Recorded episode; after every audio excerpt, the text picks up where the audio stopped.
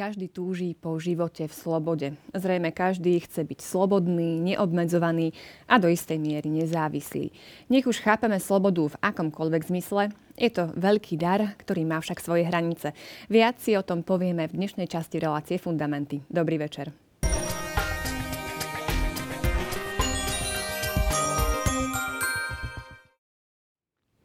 Naša zostava diskutujúcich štúdiu sa trošku pozmenila.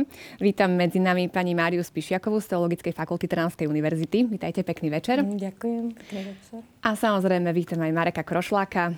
Vítaj, Ďakujem, veľmi pekný, pekný, pekný večer. večer. Ďakujem. Poďme teda uh, diskutovať. Čaká nás pekná téma, téma slobody. Predtým však si trošku zhrnieme, o čom sme hovorili minule. Uh, kladli sme súťažnú otázku, čo je stredobodom Ježišovho učenia. Hovorili sme teda o blahoslavenstvách, čo je možno aj také prekvapivé, lebo možno na prvý pohľad by sme to ani nepovedali, ale teda prečo sú také dôležité? Na tej predchádzajúcej relácii sme sa snažili vysvetliť, že sú skutočne akýmsi kľúčom pre pochopenie celého Ježišovho posolstva. Nakoniec dobre to vysvetľuje v niektorých bodoch katechizmus katolíckej cirkvi. V prvom rade v tom bode 1716 nachádzame priamo odpoveď teda na tú otázku, že blahoslavenstvá sú stredobodom Ježišovho učenia ich vyhlásenie preberá prislúbenia dané vyvolenému národu od čias Abrahama. Čiže tu vlastne katechizmus jasne hovorí, čo všetko zo sebou blahoslavenstva prinášajú, aký posun úplne dopredu. Na tej predchádzajúcej relácii sme to aj vysvetľovali, že je veľký rozdiel medzi prísľubeniami, ktoré dostal Abraham a prísľubeniami, ktoré zaručuje samotný Kristus. A práve z tohto dôvodu sa aj v bode 1718 potom ešte rozvíja tá túžba po šťastí, ktorá je vlastne odzrkadlená v samotných blahoslavenstvách a teda citujem, blahoslavenstva odpovedajú na vrodenú túžbu po šťastí. Táto túžba má božský pôvod, Boh ju vložil do srdca človeka, aby ho pritiahol k sebe, lebo len on ju môže plne uspokojiť. To znamená, že blahoslavenstva sú kľúčový, kľúčovou tematikou celého Ježišovho posolstva a ústrednou tematikou. Tak toľko vysvetlenie k súťažnej otázke. Ak ste teda takto odpovedali, odpovedali ste správne. Vyžrebovali sme výhercu, ktorý si svoje meno môže prečítať na televíznej obrazovke. Srdečne blahoželáme. A ideme k divackému mailu. Divák Jozef e, sa pýta vlastne tiež k téme šťastia. Dobrý večer. V katechizme sa píše, že šťastie je jedine v Bohu. A čo tí, ktorí v Boha neveria? Tí nikdy nemôžu byť šťastní? Trošičku sme už o tom hovorili aj minule, ale pani Spišiaková, vás poprosím možno o odpoveď, e, taký svoj pohľad, ako by ste odpovedali divákovi. Tak ja myslím, že hlavne treba rozlišovať medzi tými šťastiami, ktoré môžeme zažívať už tu na Zemi a to sú často prirodzene ľudské šťastia, hej, šťastie mať dobrú rodinu, dobrého manžela, dobrú prácu a tieto šťastie zažívajú tak veriaci ako neveriaci. Ale to šťastie v Bohu jeho definitívne náplnenie očakávame vlastne až v tom živote po smrti.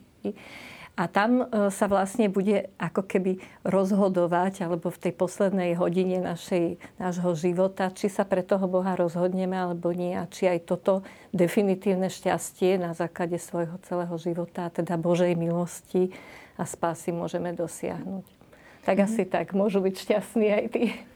Áno, myslím, že to aj na tých predchádzajúcich reláciách sme to tak spomenuli, čo teraz ste vlastne povedali, že je to taká skúsenosť, ktorú mal napríklad svätý Augustín počas celého svojho života. Viackrát spomíname svätého mm. Augustína, lebo je v tom veľmi jedinečný a aj práve v tom, že či človek, ktorý je neveriaci, môže dosiahnuť túžbu a to šťastie také plnohodnotné, čo my nazývame to plné šťastie v Bohu.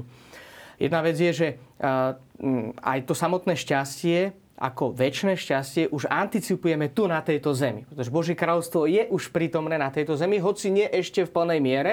Budeme hovoriť dnes práve o slobode a tam sa ukazuje práve aj tie jednotlivé obmedzenia, ktoré nie sú z Božej strany, ale z našej strany pre vnímanie a prežívanie toho plnohodnotného šťastia.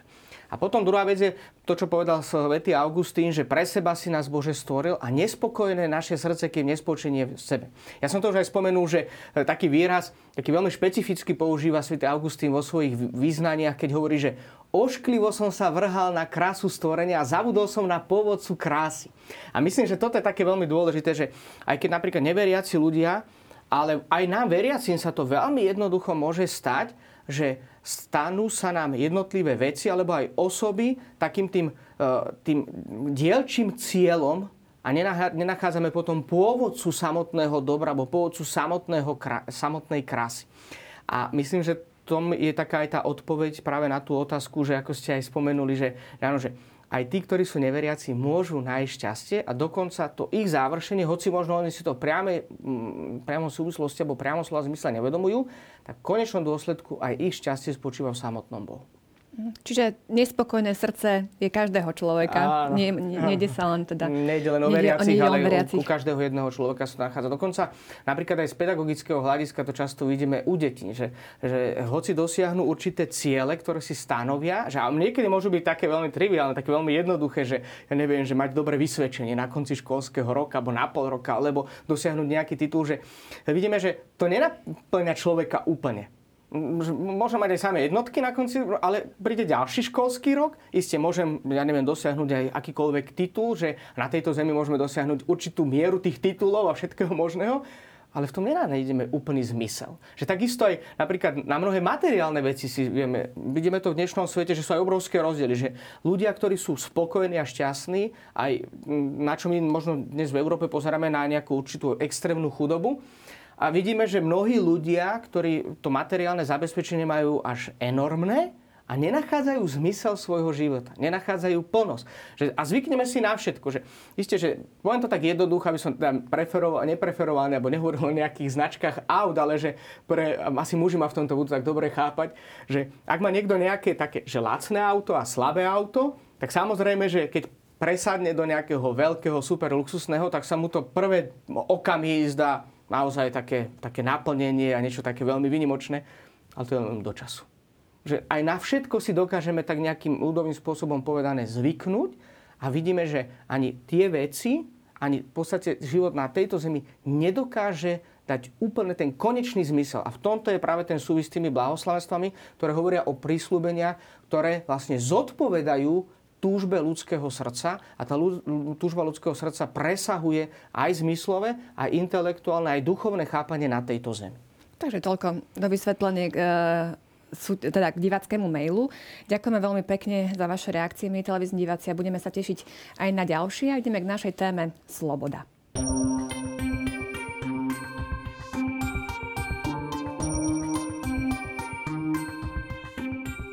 Boh stvoril človeka ako rozumovú bytosť a udelil mu dôstojnosť osoby obdarenej schopnosťou konať z vlastného popudu a byť pánom svojich činov.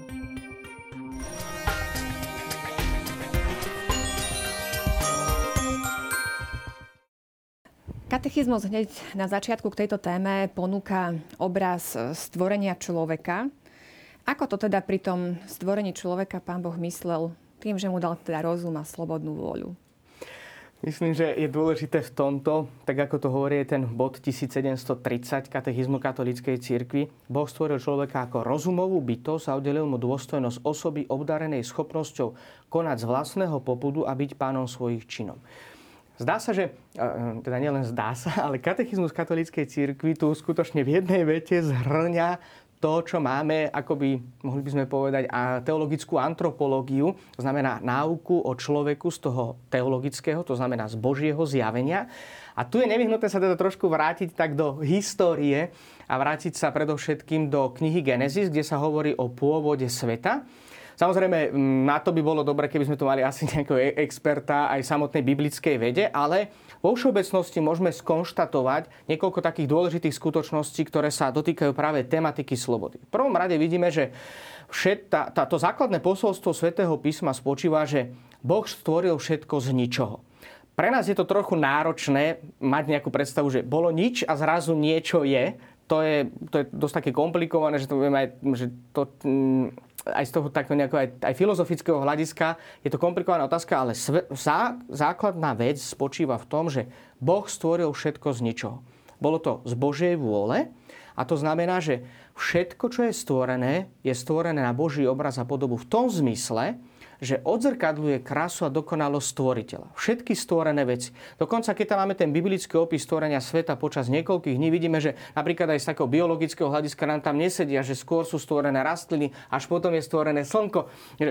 Jednoducho, posolstvo autora nespočíva v tom povedať, ako to bolo stvorené, ale to základné je, Boh stvoril všetko z ničoho. Všetko je dvo- dobré, je odrazom krásy dokonalosti stvoriteľa, ale vrcholom celého stvorenia je ľudská osoba.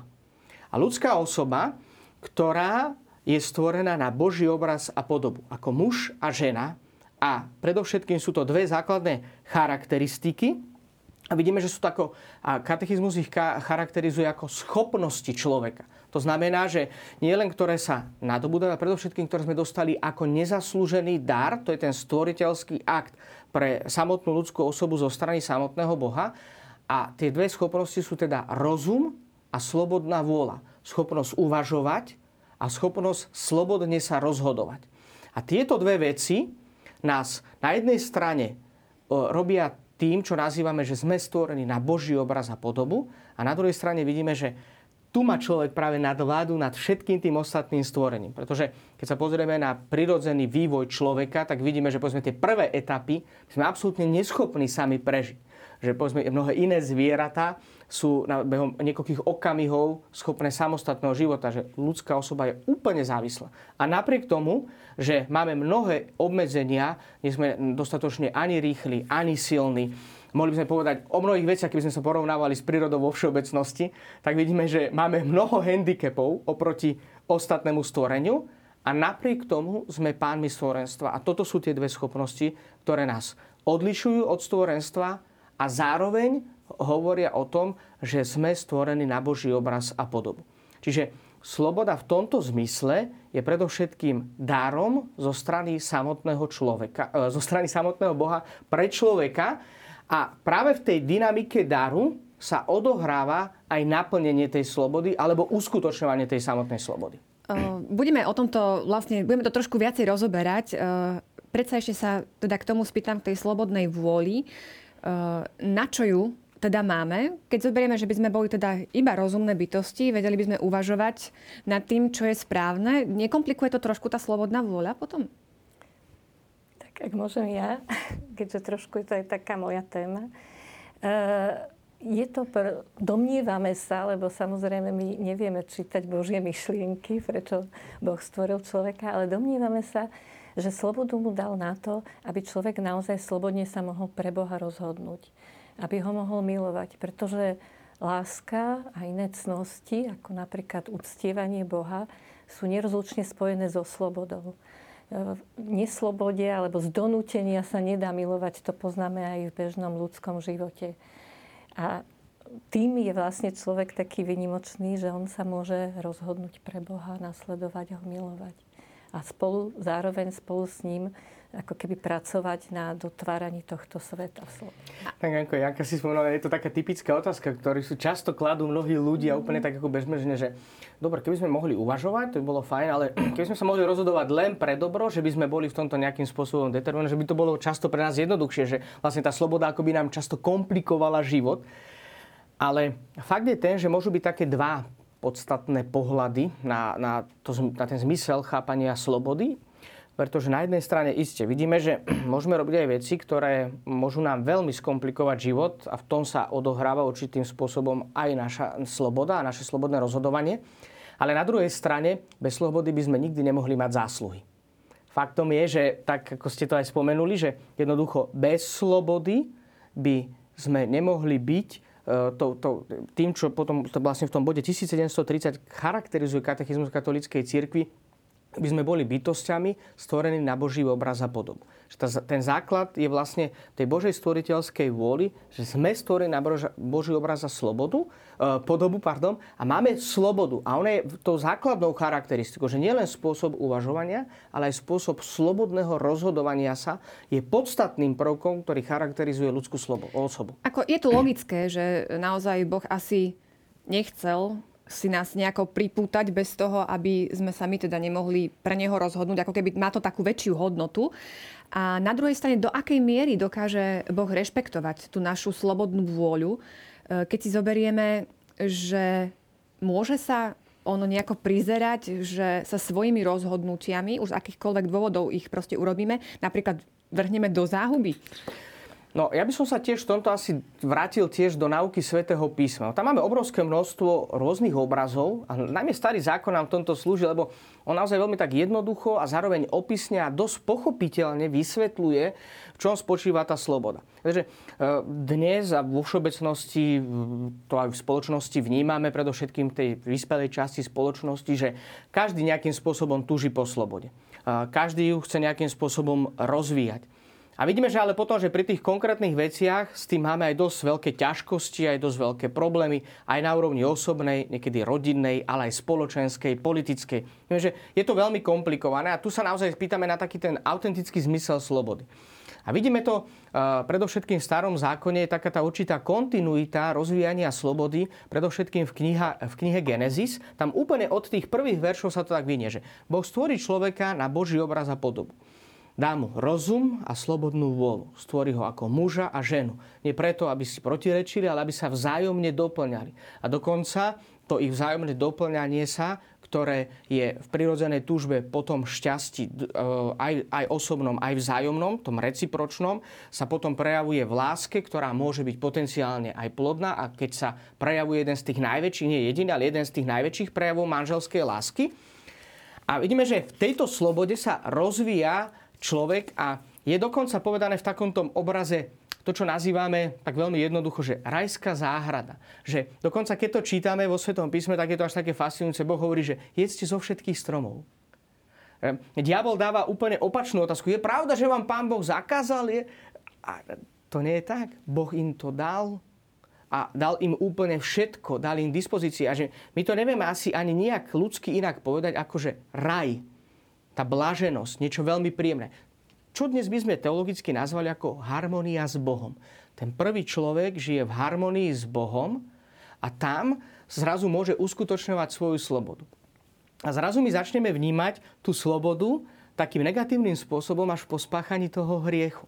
Že človek zneužije tú slobodu a tu je samozrejme taká tá základná otázka, že a Boh im hovorí, že a z tohto jediného nejedzte, alebo keď budete jesť, zomriete. Vidíme, že diabol naruší práve tento kontakt so samotným Bohom, lebo tá kľúčová otázka nespočíva v tom, že či mohli jesť nejakého stromu alebo nemohli. Tá kľúčová otázka je v tom, či majú alebo nemajú dôveru samotného Boha. A keď sa mu podarí narušiť tento vzťah, tak tam sa zrazu začne akoby vnímať tá skutočná sloboda.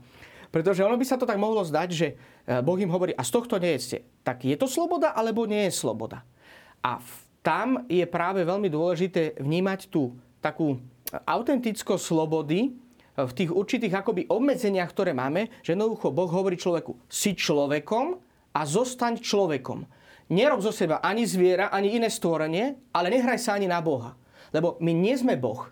My nevieme stvoriť z ničoho niečo ako Boh a že tak ľudsky to tak hovoríme jednoducho, že Bohu stačí myšlienka na stvorenie a tá vec existuje. Ale nám nie. My musíme mať určitú matériu, aby sme mohli z toho niečo vytvárať. Isté vieme byť veľmi kreatívni, vieme dneska veľmi veľa vecí dosiahnuť, ale nie sme Bohom.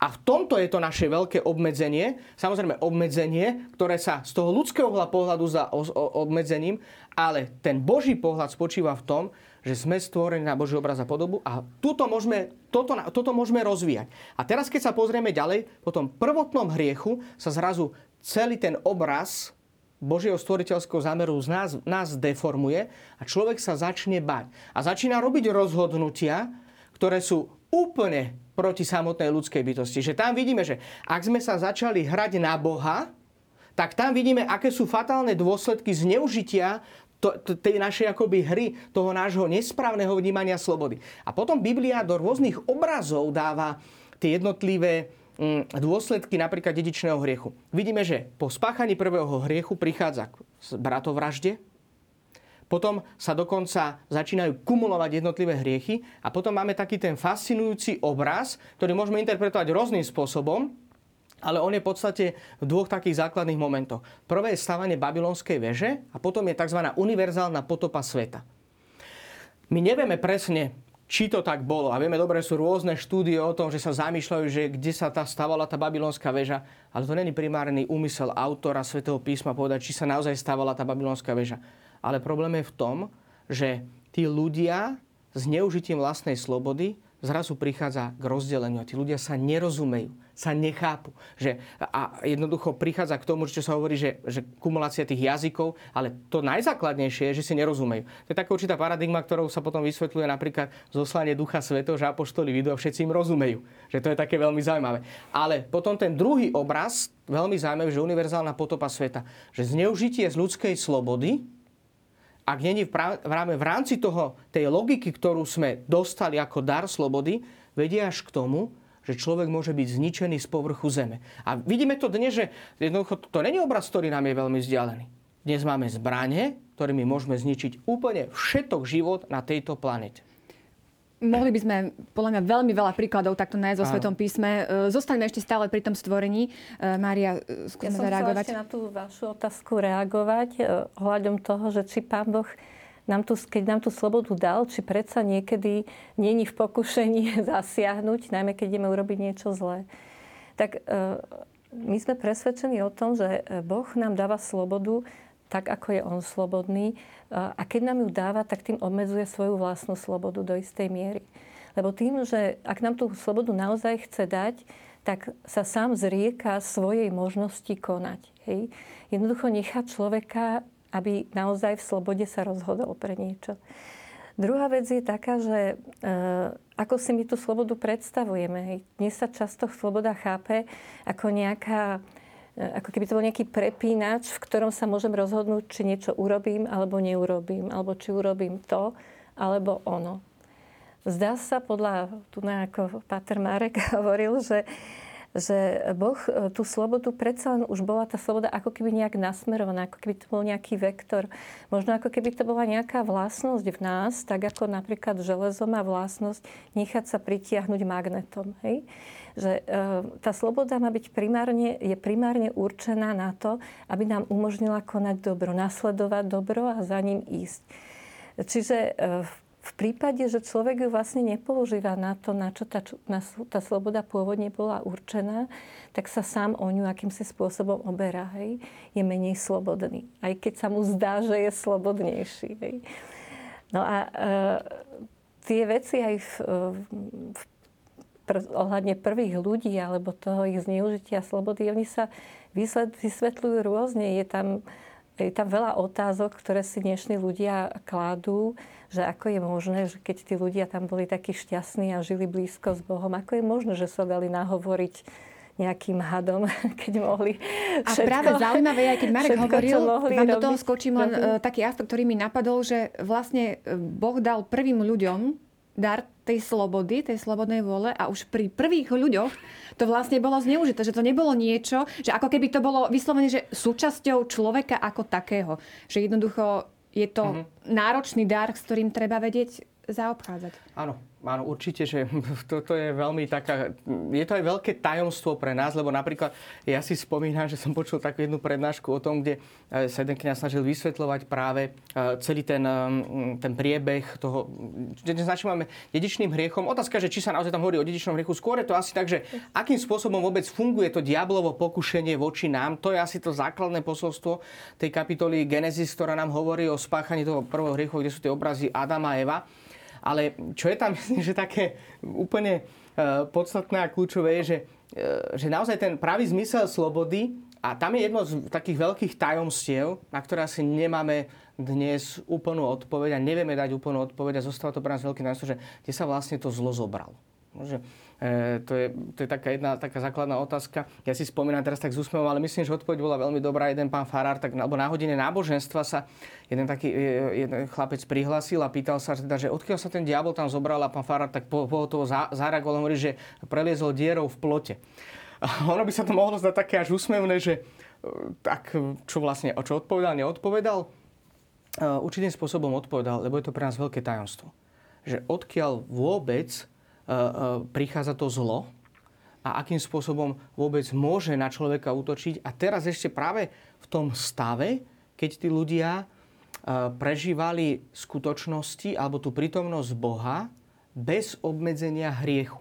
Lebo uh, vieme dobre, že keď sme hovorili na tých predchádzajúcich reláciách o m, niektorých častiach katechizmu, tak sme sa dostali napríklad aj otázke dedičného hriechu a povedali sme, že každý z nás sme ovplyvnení dedičným hriechom. Že máme určitým spôsobom zatemnený rozum, oslabenú vôľu. A títo ľudia primárne týmto spôsobom obmedzení nemali byť. A napriek tomu sa rozhodli pre skutočnosť zneužitia slobody. Je to jedna, jedna z takých mm, vecí, ktorá zostáva pre nás veľkým tajomstvom, ale zároveň poukazuje na jednu, tak ako to spomenula pani Spíšiaková, na jednu tú práve charakteristiku, ktorou je vlastne ten náš dar, tá sloboda zo strany samotného Boha, ktorý nám umožnil, aby sme sa rozhodli aj takýmto absurdným a paradoxným spôsobom, že ktorí sú rodičia, tak to asi dokážu pochopiť, že jedna z tých najväčších, alebo jedna z veľkých bolestí pre nich je, že oni vedia, že tí deti sa rozhodujú zle, ale nechávajú ich slobodných. Lebo vedia, že jednoducho, keby ich len nejakým striktným spôsobom by ich obmedzovali, tak vedia aj tak v konečnom dôsledku, že e, neboli by to oni, ktorí sa rozhodujú. Že v tomto istým spôsobom je, je to veľké zo strany samotného Boha, že nás nechá konať aj takto. Ja to možno ešte trošku skomplikujem. E, na záver tejto kapitoly je napísané v bode 1742. Všemohúci a milosrdný Bože, láskavo odvrať od nás všetky protivenstva, aby sme mohli plniť Tvoju vôľu. Tak teda je nejakým ideálom asi teda plniť Božiu vôľu tak máme teda svoju slobodnú vôľu, alebo ako sa to tam, to, to prelínanie, jednoducho to naše rozhodovanie, dokonca aj však pán Ježiš hovorí, nie moja, ale tvoja vôľa, nech sa stane. Uh, aký je tam teda priestor na tú, na tú Božiu vôľu a na tú slobodnú vôľu? Tak, ak môžem, tak uh, viete, to sa... Um, keď sa to takto povie, tak my si vždy predstavíme toho pána Boha ako keby druhého človeka, hej, ktorý si niečo želá a my mu máme vyhovieť.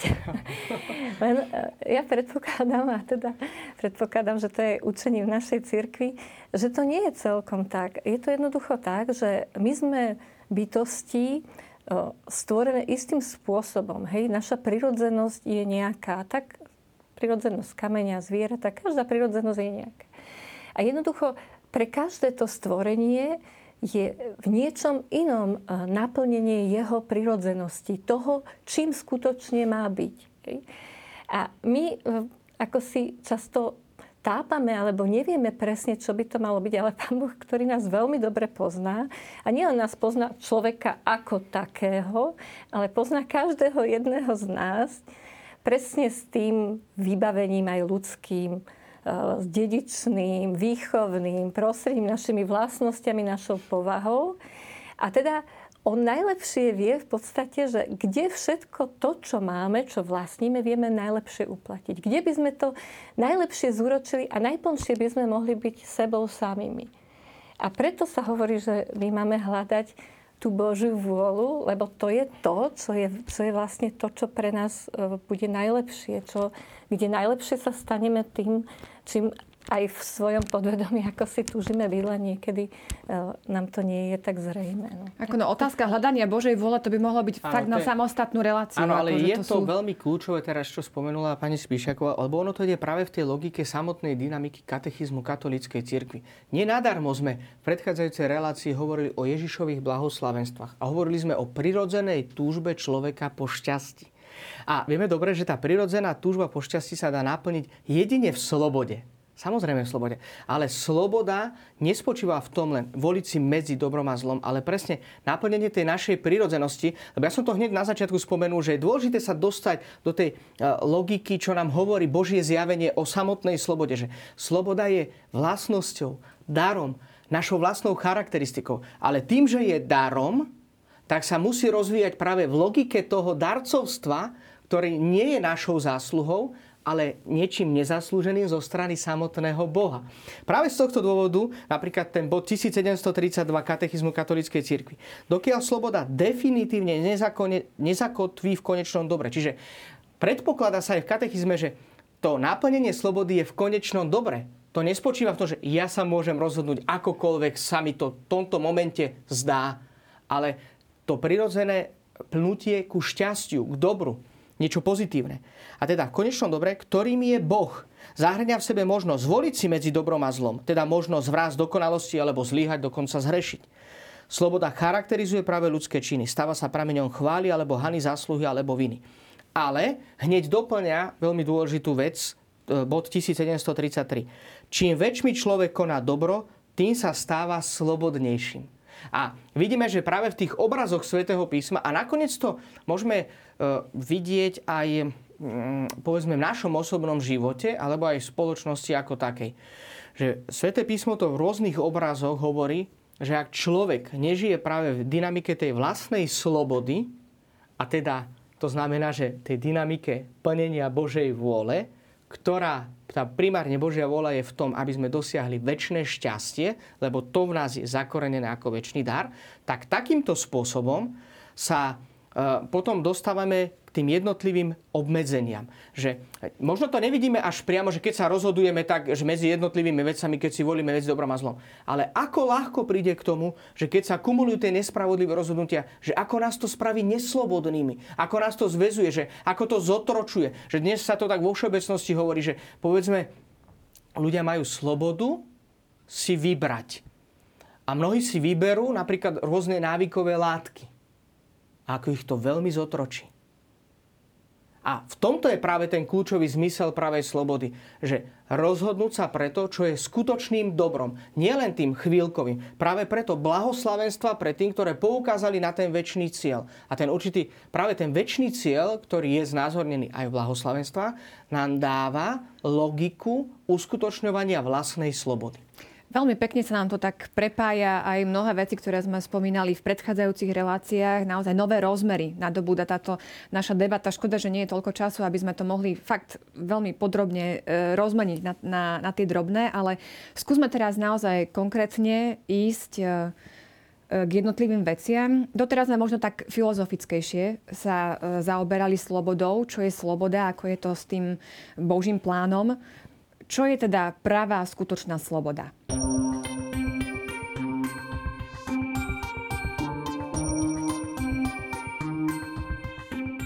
Čím väčšmi človek koná dobro, tým sa stáva slobodnejším. Pravá sloboda je iba tá, ktorá je v službe dobra a spravodlivosti. Zvoliť si neposlušnosť a zlo je zneužitím slobody a vedie do otroctva hriechu.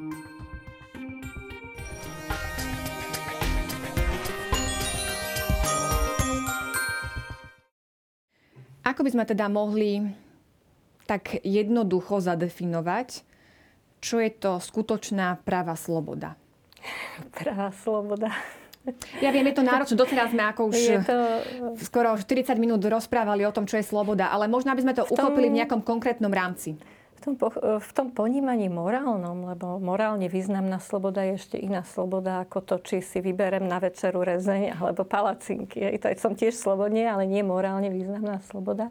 Tak tá hodnota tej slobody spočíva naozaj v možnosti rozhodnúť sa pre dobro.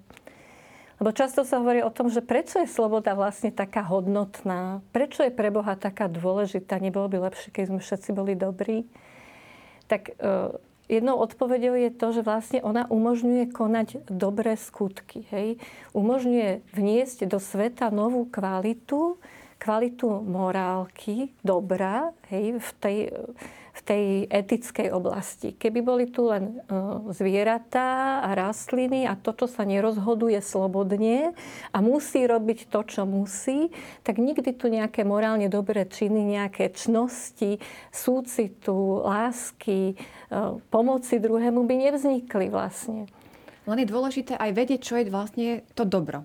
Pri tých konkrétnych e, rozhodovaniach, ako je, je naozaj problém, sa mnohokrát rozhodnúť, že naozaj preto dobro. Aby bolo, dajme tomu, v súlade s, s Božím plánom. Hej? Keď zoberieme, že teda rozhodujeme sa v rozmedzi eh, katolíkov hej, a katolického učenia. Ja by som spomenul taký jeden eh, dôležitý príklad, ktorý mnohí, určite aj naši televízni diváci, môžu dobre vnímať z hľadiska toho, čo sme prežili, povedzme aj na našom území.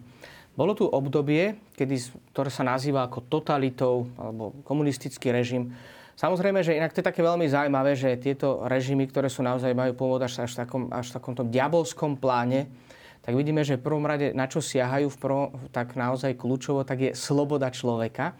Dnes žneme plody, niekedy veľmi zle, ale máme to, čo Pán Boh dokáže pretaviť aj na dobré a máme povedzme, že zástup mučeníkov, je veľmi také potešujúce, že napríklad aj na Slovensku sa mm, rozbehol ten proces blahorečenia Dona Titusa Zemana. A je také veľmi zaujímavé, že ako z vonkajšej strany ten človek bol veľmi obmedzovaný vo svojom prejave slobody a ako zostal vnútorne slobodný pre to pnutie k dobru, pozitívnemu. Takže sú svedectvá, a veľmi také až dojímavé tie svedectva, že keď sa vrátil z väzenia a vedel, že zomiera pod e, tým, čo tam všetko prežil, e, aké hrozné vyšetrovanie, však ja dúfam, že aj v tom procese blavorečenia a postupne, teda, keď bude vyhlásený za blahoslavenú, už je daný aj termín, z čoho sa určite všetci tešíme, tak sa prídu určite aj publikácie, verím, že sa budú robiť aj púte, kde sa ešte viac oboznámime s veľkosťou jeho osobnosti.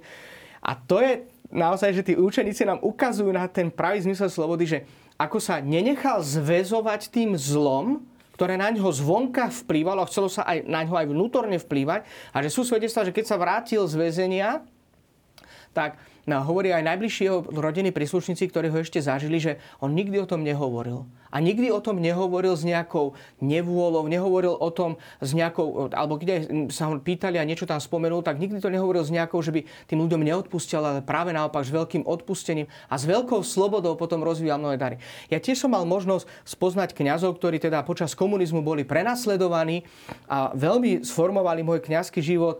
E, ja spomeniem napríklad e, Dona Mirka Kyselu, ktorý v Bratislave je veľmi známy, postavil to známe centrum Mamatejova v Petržalke a človek, ktorý tiež si vytrpel uh, počas komunizmu a po skončení opäť nevracal sa nejak nostalgicky k tomu, ako bol obmedzovaný, ale ako vnútorne zostal aj v tejto situácii slobodný a zostal slobodný preto, pretože mal na pamäti väčšie šťastie.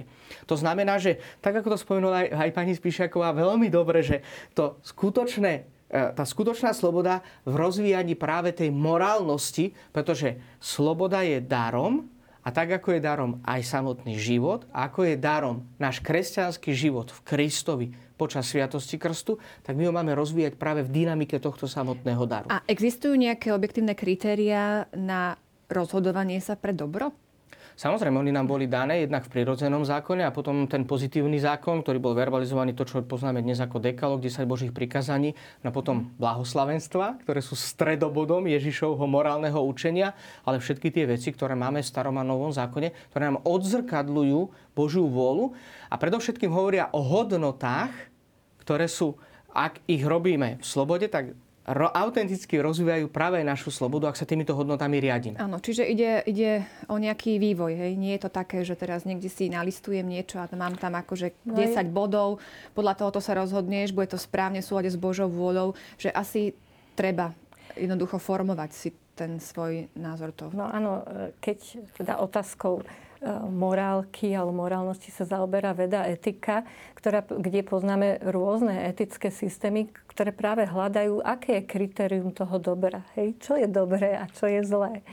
V náboženstvách je to, dá sa povedať, v úvodzovkách jednoduché, lebo dobré je to, čo Boh chce, alebo čo Boh nám nariaduje robiť a zlé je to, čo nám zakazuje to by bolo, tým by sa ale ovšem ťažšie uh, akože odpovedalo tým ľuďom, ktorí neveria v toho Boha a preto sa zvykne hľadať aj nejaký spoločný základ tej etiky alebo toho, čo je dobré a čo je zlé. Jedna odpoveď je, že to dobro a zlo je už nejakým spôsobom zakodované v prirodzenosti veci, v tom, ako, ak, ako veci sú a aké sú. A teda v tom napríklad, že e, prečo je ľudský život dobrom alebo je hodnotou. Hej? Pretože e, proste všetci, všetci to tak akože cítime, že toto je niečo, niečo vzácne, čo nám niekto dal, hej, a tak ho budeme chrániť. Budú ho chrániť, väčšina kultúr ho bude chrániť, hej, nie. Čiže dajú sa Aj keď nájsť... možno potom sa už ide do konkrétnosti, tak zrazu vyvstane aj taká pochybnosť o tom, že či je naozaj ten život tá najvyššia hodnota. Áno, áno. Potom už nastane aj potom, A potom sú tie rôzne morálne trošku... dilemy. Áno, to sú už potom konkrétnosti. Uh, zase nemáme toľko priestoru, ale možno, uh, ja to teda posuniem trošku tú debatu, bo 1734 až 1737, možno uh-huh. tam by bolo dobre aj uh, tie pojmy jednotlivo vysvetliť. Je to také možno náročnejšie na prvé prečítanie, ale Marek, možno teba poprosím, uh, možno to bude také poučkové, ale akože asi to... Skúsme. Ty si expert. ale skúsme to tak um, uh, priblížiť jednoducho, o čo, vlastne, o čo ide. Áno. Spomenuli sme jednoducho, že sloboda nás robí pánmi našich činov a to znamená, že sloboda je potom v úzkom súvise so zodpovednosťou. To znamená, že ak sa pre nejaký čin rozhodujem slobodne, tak tento čin prináša dôsledky prináša dôsledky pre môj osobný život a prináša dôsledky aj povedzme pre spoločenský život. Ja som to tak na minulej relácii povedal, viem, že potom niektorí možno zostali také prekvapení, že keď som povedal, že sú tie skutky intratranzitívne, extratranzitívne, to znamená, že vplyvajú na morálnu kvalitu subjektu, ktorý koná. A tak spomalím.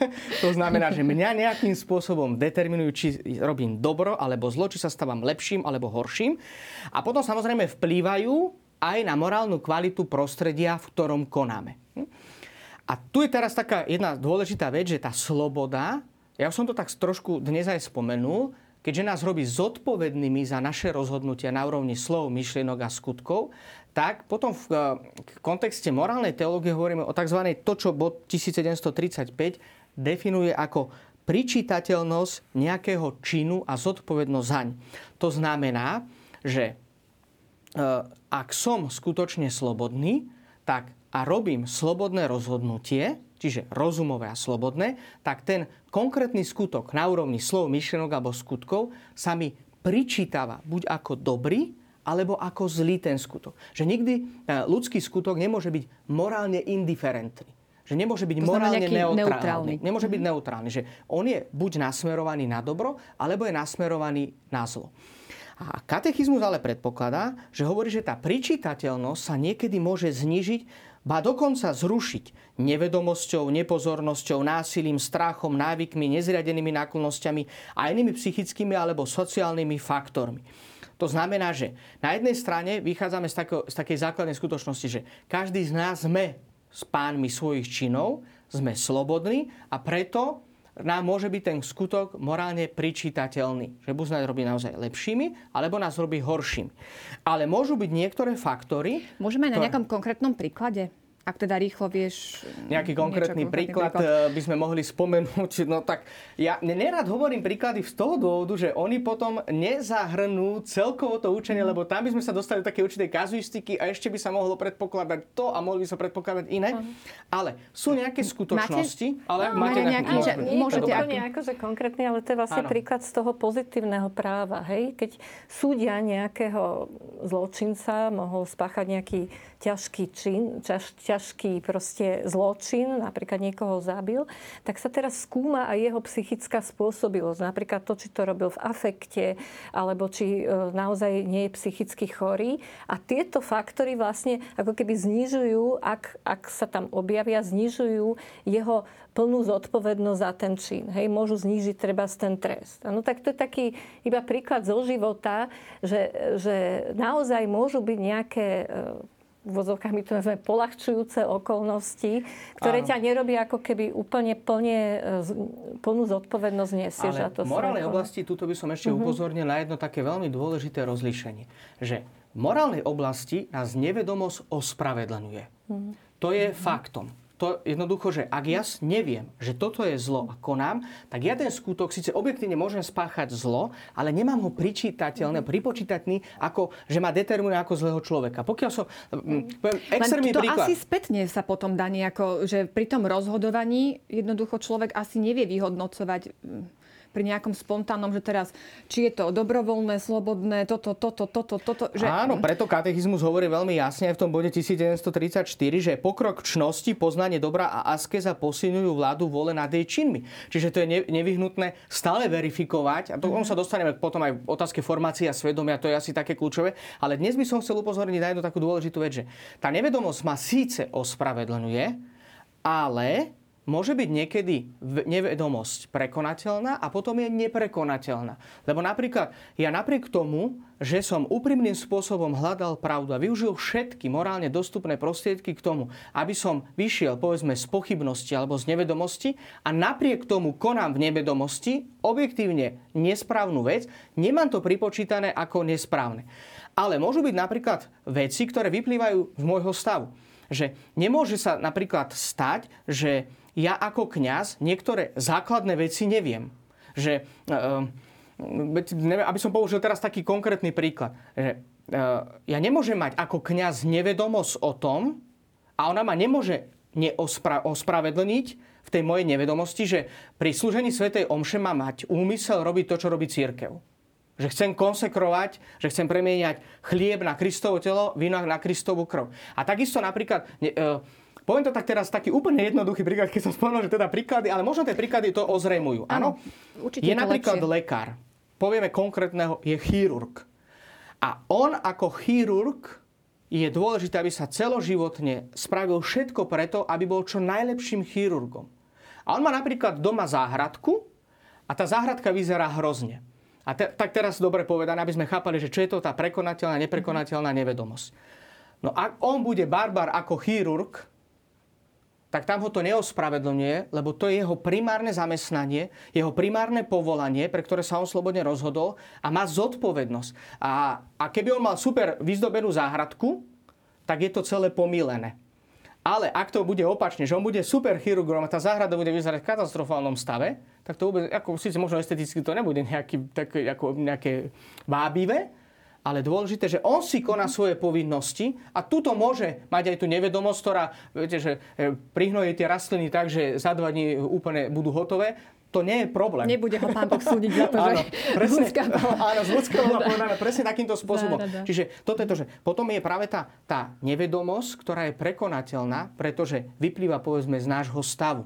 A pre nás, ak sme tak si spomenieme na tie predchádzajúce relácie, my sme pozvaní k plnosti života. To znamená, že máme spraviť všetko preto. Ja som to už tak spomenul aj na tých predchádzajúcich reláciách, keď svätý Alfons Maria de Liguri sa dostal pred nejakú pochybnosť, čo všetko spravil preto, aby vyšiel z pochybnosti a na základe toho sa rozhodol. Že samozrejme, ja som to tiež tak, tak spomenul, že a to máme teraz spraviť naozaj, že som pred nejakým rozhodnutím a robiť všetko to, čo spravil Alfons, mám teraz začať študovať celý katechizmus všetkých cirkevných Lebo možno aj z toho toto tak vyplýva, že zrazu teraz televízny divák počúva, že je, ne, mám vôbec niečo robiť, aby som No, tak prvom ako v pokoji, niečo. ale môže to byť inšpiráciou k tomu, aby sme začali konať lepšie, ako sme konali doteraz.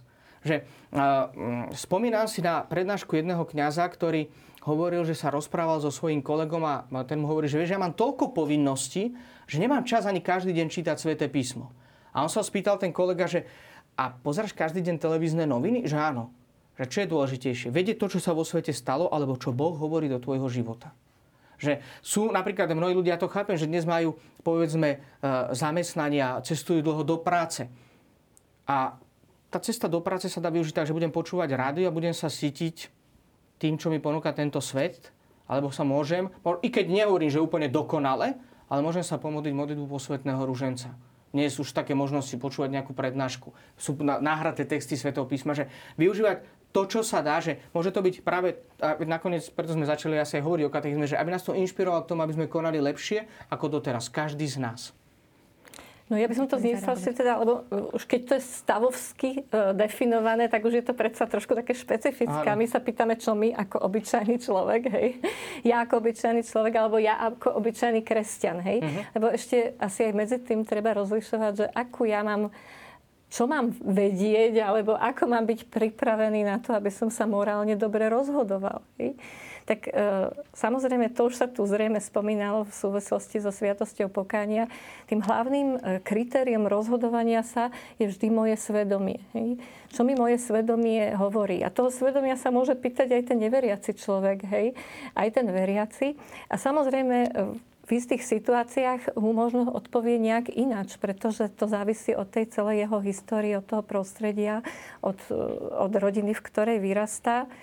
A len tiež je tu presne tá podmienka, že to svedomie sa treba o neho nejak starať. To hej? budeme vlastne hovoriť A to o sa chvíľu. ešte bude hovoriť všetko Áno, o tom. myslím, že o dve relácie sa dostaneme k Že- morálnemu svedomiu. Takže naozaj vidíme, ako všetko so všetkým súvisí a že je to naozaj komplexná téma. Nedá sa to uh, vytrhnúť z kontextu a hovoriť o jednej čiastkovej veci. Uh, poďme trošku ďalej k tej slobode. Uh, katechizmus ďalej hovorí o práve na používanie slobody. Ako ho má teda o uplatňovanie občianskej moci? Má ho chrániť, uznávať? Ako je to teda v konkrétnostiach? Čo to znamená? Je to bod 1738. Tak e, keďže my tú slobodu považujeme za veľmi hodnotnú a ja si myslím, že keby sme robili prieskum e, vo verejnosti, tak asi každý si tú slobodu veľmi cení, aj keď dneska povstávajú najmä z oblasti nejakých neurovied aj také, vec, e, také výroky, že vlastne e, my slobodní nie sme, to si len tak predstavujeme, ale v konečnom dôsledku každý, aj ten, čo to povie, aj ten, čo to skúma, sa ako slobodný cíti.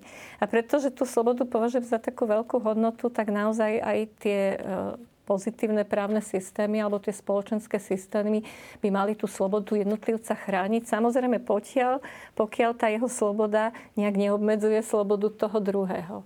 A tak ako aj ten Boh obmedzil svoju slobodu tým, že slobodu dal nám, tak aj tá naša sloboda je obmedzená tým, aby sme ňou nejak neškodili alebo nerobili zlé nielen sebe, ale ani tým druhým.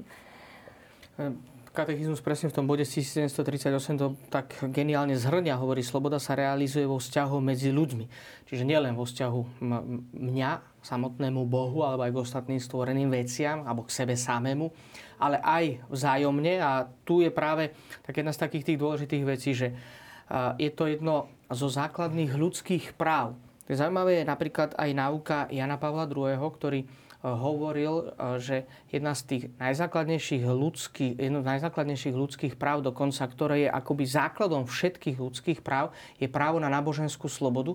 A to z toho dôvodu, že tým, že je človek stvorený na Boží obraz a podobu, tak a tým, že je tá podoba a obraz Boha je v rozume a v slobodnej voli a v uskutočňovaní tej slobodnej voli, tak práve toto by bolo akýmsi základom vlastne existencie všetkých ostatných ľudských práv. Tak ja som to tak už aj spomenul, že my nezakladáme celú napríklad kresťanskú etiku len na ľudskej dôstojnosti ale na ľudskej dôstojnosti, ktorá má svoj základ v samotnom Bohu. Lebo vieme dobre, že už ľudskou dôstojnosťou sa dnes dá veľmi jednoducho manipulovať, že môžeme zdegradovať mnohé veci.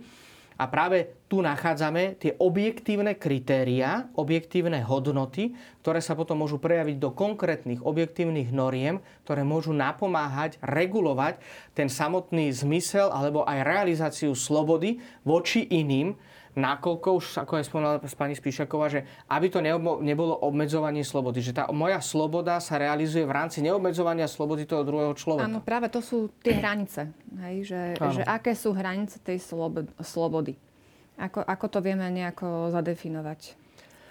Oni sa veľmi asi v tomto aj špecifikujú, aj vyhraňujú v tých konkrétnych situáciách, lebo povedzme, že aj tá realizácia slobody dnes vo všeobecnosti, keby sme nemusíme hovoriť len o kresťanskej etike, ale vo všeobecnosti, tak môžeme povedať o ľudských právach, že tu je napríklad ten obrovský priestor na realizáciu ľudskej slobody, že každá jedna ľudská osoba tým, že je ľudskou osobou, má práva a má prirodzené práva a má práva na uskutočňovanie svojich práv, ale zároveň z toho vyplýva, povinnosť rešpektovať práva iných ľudí. Čiže v tomto, práve v tejto dynamike sa to odohráva. Vieme dobre, že potom, ja myslím, že sa k tomu dostaneme aj v tých ďalších reláciách, keď budeme hovoriť o ľudských právach, lebo to je jedna časť priamo morálnej teológie, tak je veľmi jasné, že povedzme, sú niektoré základné ľudské práva, na ktoré sa nikdy nemôže siahnuť. Právo na život, právo na uskutočňovanie náboženskej slobody. Mnohé sú základné, ktoré sa jednoducho nedá. Ale sú napríklad niektoré, ktoré sa na určitý čas môžu obmedziť, Neznamená, že ľudská osoba to právo by nemala, ale práve z hľadiska spoločného dobra je určitá e, časť týchto práv obmedzená pre jej samotnú realizáciu. To je nakoniec samozrejme aj určitý vývoj, podľa tých jednotlivých situácií, ktoré sa odohrávajú v živote človeka aj v živote samotnej spoločnosti, lebo sme to aj spomenuli, že napríklad tým, že ľudské práva nezakladáme len na samotnej dôstojnosti človeka, ale predovšetkým na Bohu, tak si veľmi dobre uvedomujeme, že samotný legislátor není e, tvorca tých práv, ale on ich len rozpoznáva a verejným spôsobom vyhlasuje? No práve ten uh, súčasný diskurs ukazuje, že tá hlavná deliaca čiara medzi chápaním istých práv alebo slobod ide v, ide v tom chápaní slobody. Ako chápeme slobodu? Lebo ak my ju chápeme ako možnosť konať dobro a možnosť konať v súlade s tým, ako veci prirodzene sú, tak je to iné chápanie, ako keď to chápe niekto slobodu, že tak keď ja teraz sa rozhodnem, že chcem byť mužom, tak budem mužom. Hej? A keď sa rozhodnem, že, že si zoberiem eh, partnerku, tak, si, tak to, je, to, je slobod, to je moja slobodná, to je moje právo, lebo ta, takto sa cítim cítim byť slobodný. Hej. A my hovoríme, že nie, toto nie je sloboda, lebo to je proste rozhodnutie, ktoré ide proti tomu, aké veci sú a ako majú byť. Hej. To ukotvenie toho, ako veci majú byť v prirodzenosti, to, e, teda v tej, nie je tak jednoducho zdôvodniteľné. Hej. Ten prirodzený zákon, o ktorom my sme presvedčení, že ho Boh dáva, tak vlastne mnohí spochybňujú a hovoria, že, že my vidíme vo svete iba fakty, ale z tých faktov nevieme odvodiť, ako to má byť. Hej. Vidíme iba, ako to je. Hej. A sloboda je v tom rozhodnúť, že, že môžeme slobodne vybrať jednu z alternatív. Náš čas sa naplnil. Pozerám, áno, práve sme presiahli čas venovaný tejto relácie. Vám veľmi pekne ďakujem za zaujímavú debatu. Na budúce budeme pokračovať. Čaká nás téma morálnosť ľudských činov a vášni. Opäť slúbuje to zaujímavú debatu. Teraz je na rade súťažná otázka. Napíšte aspoň tri skutočnosti, za ktorých sa môže znížiť, prípadne aj zrušiť zodpovednosť za nejaký čin. Hovorili sme o tom, je to písané aj v katechizme. Stačí, keď to tam nájdete a pošlite nám správnu odpoveď.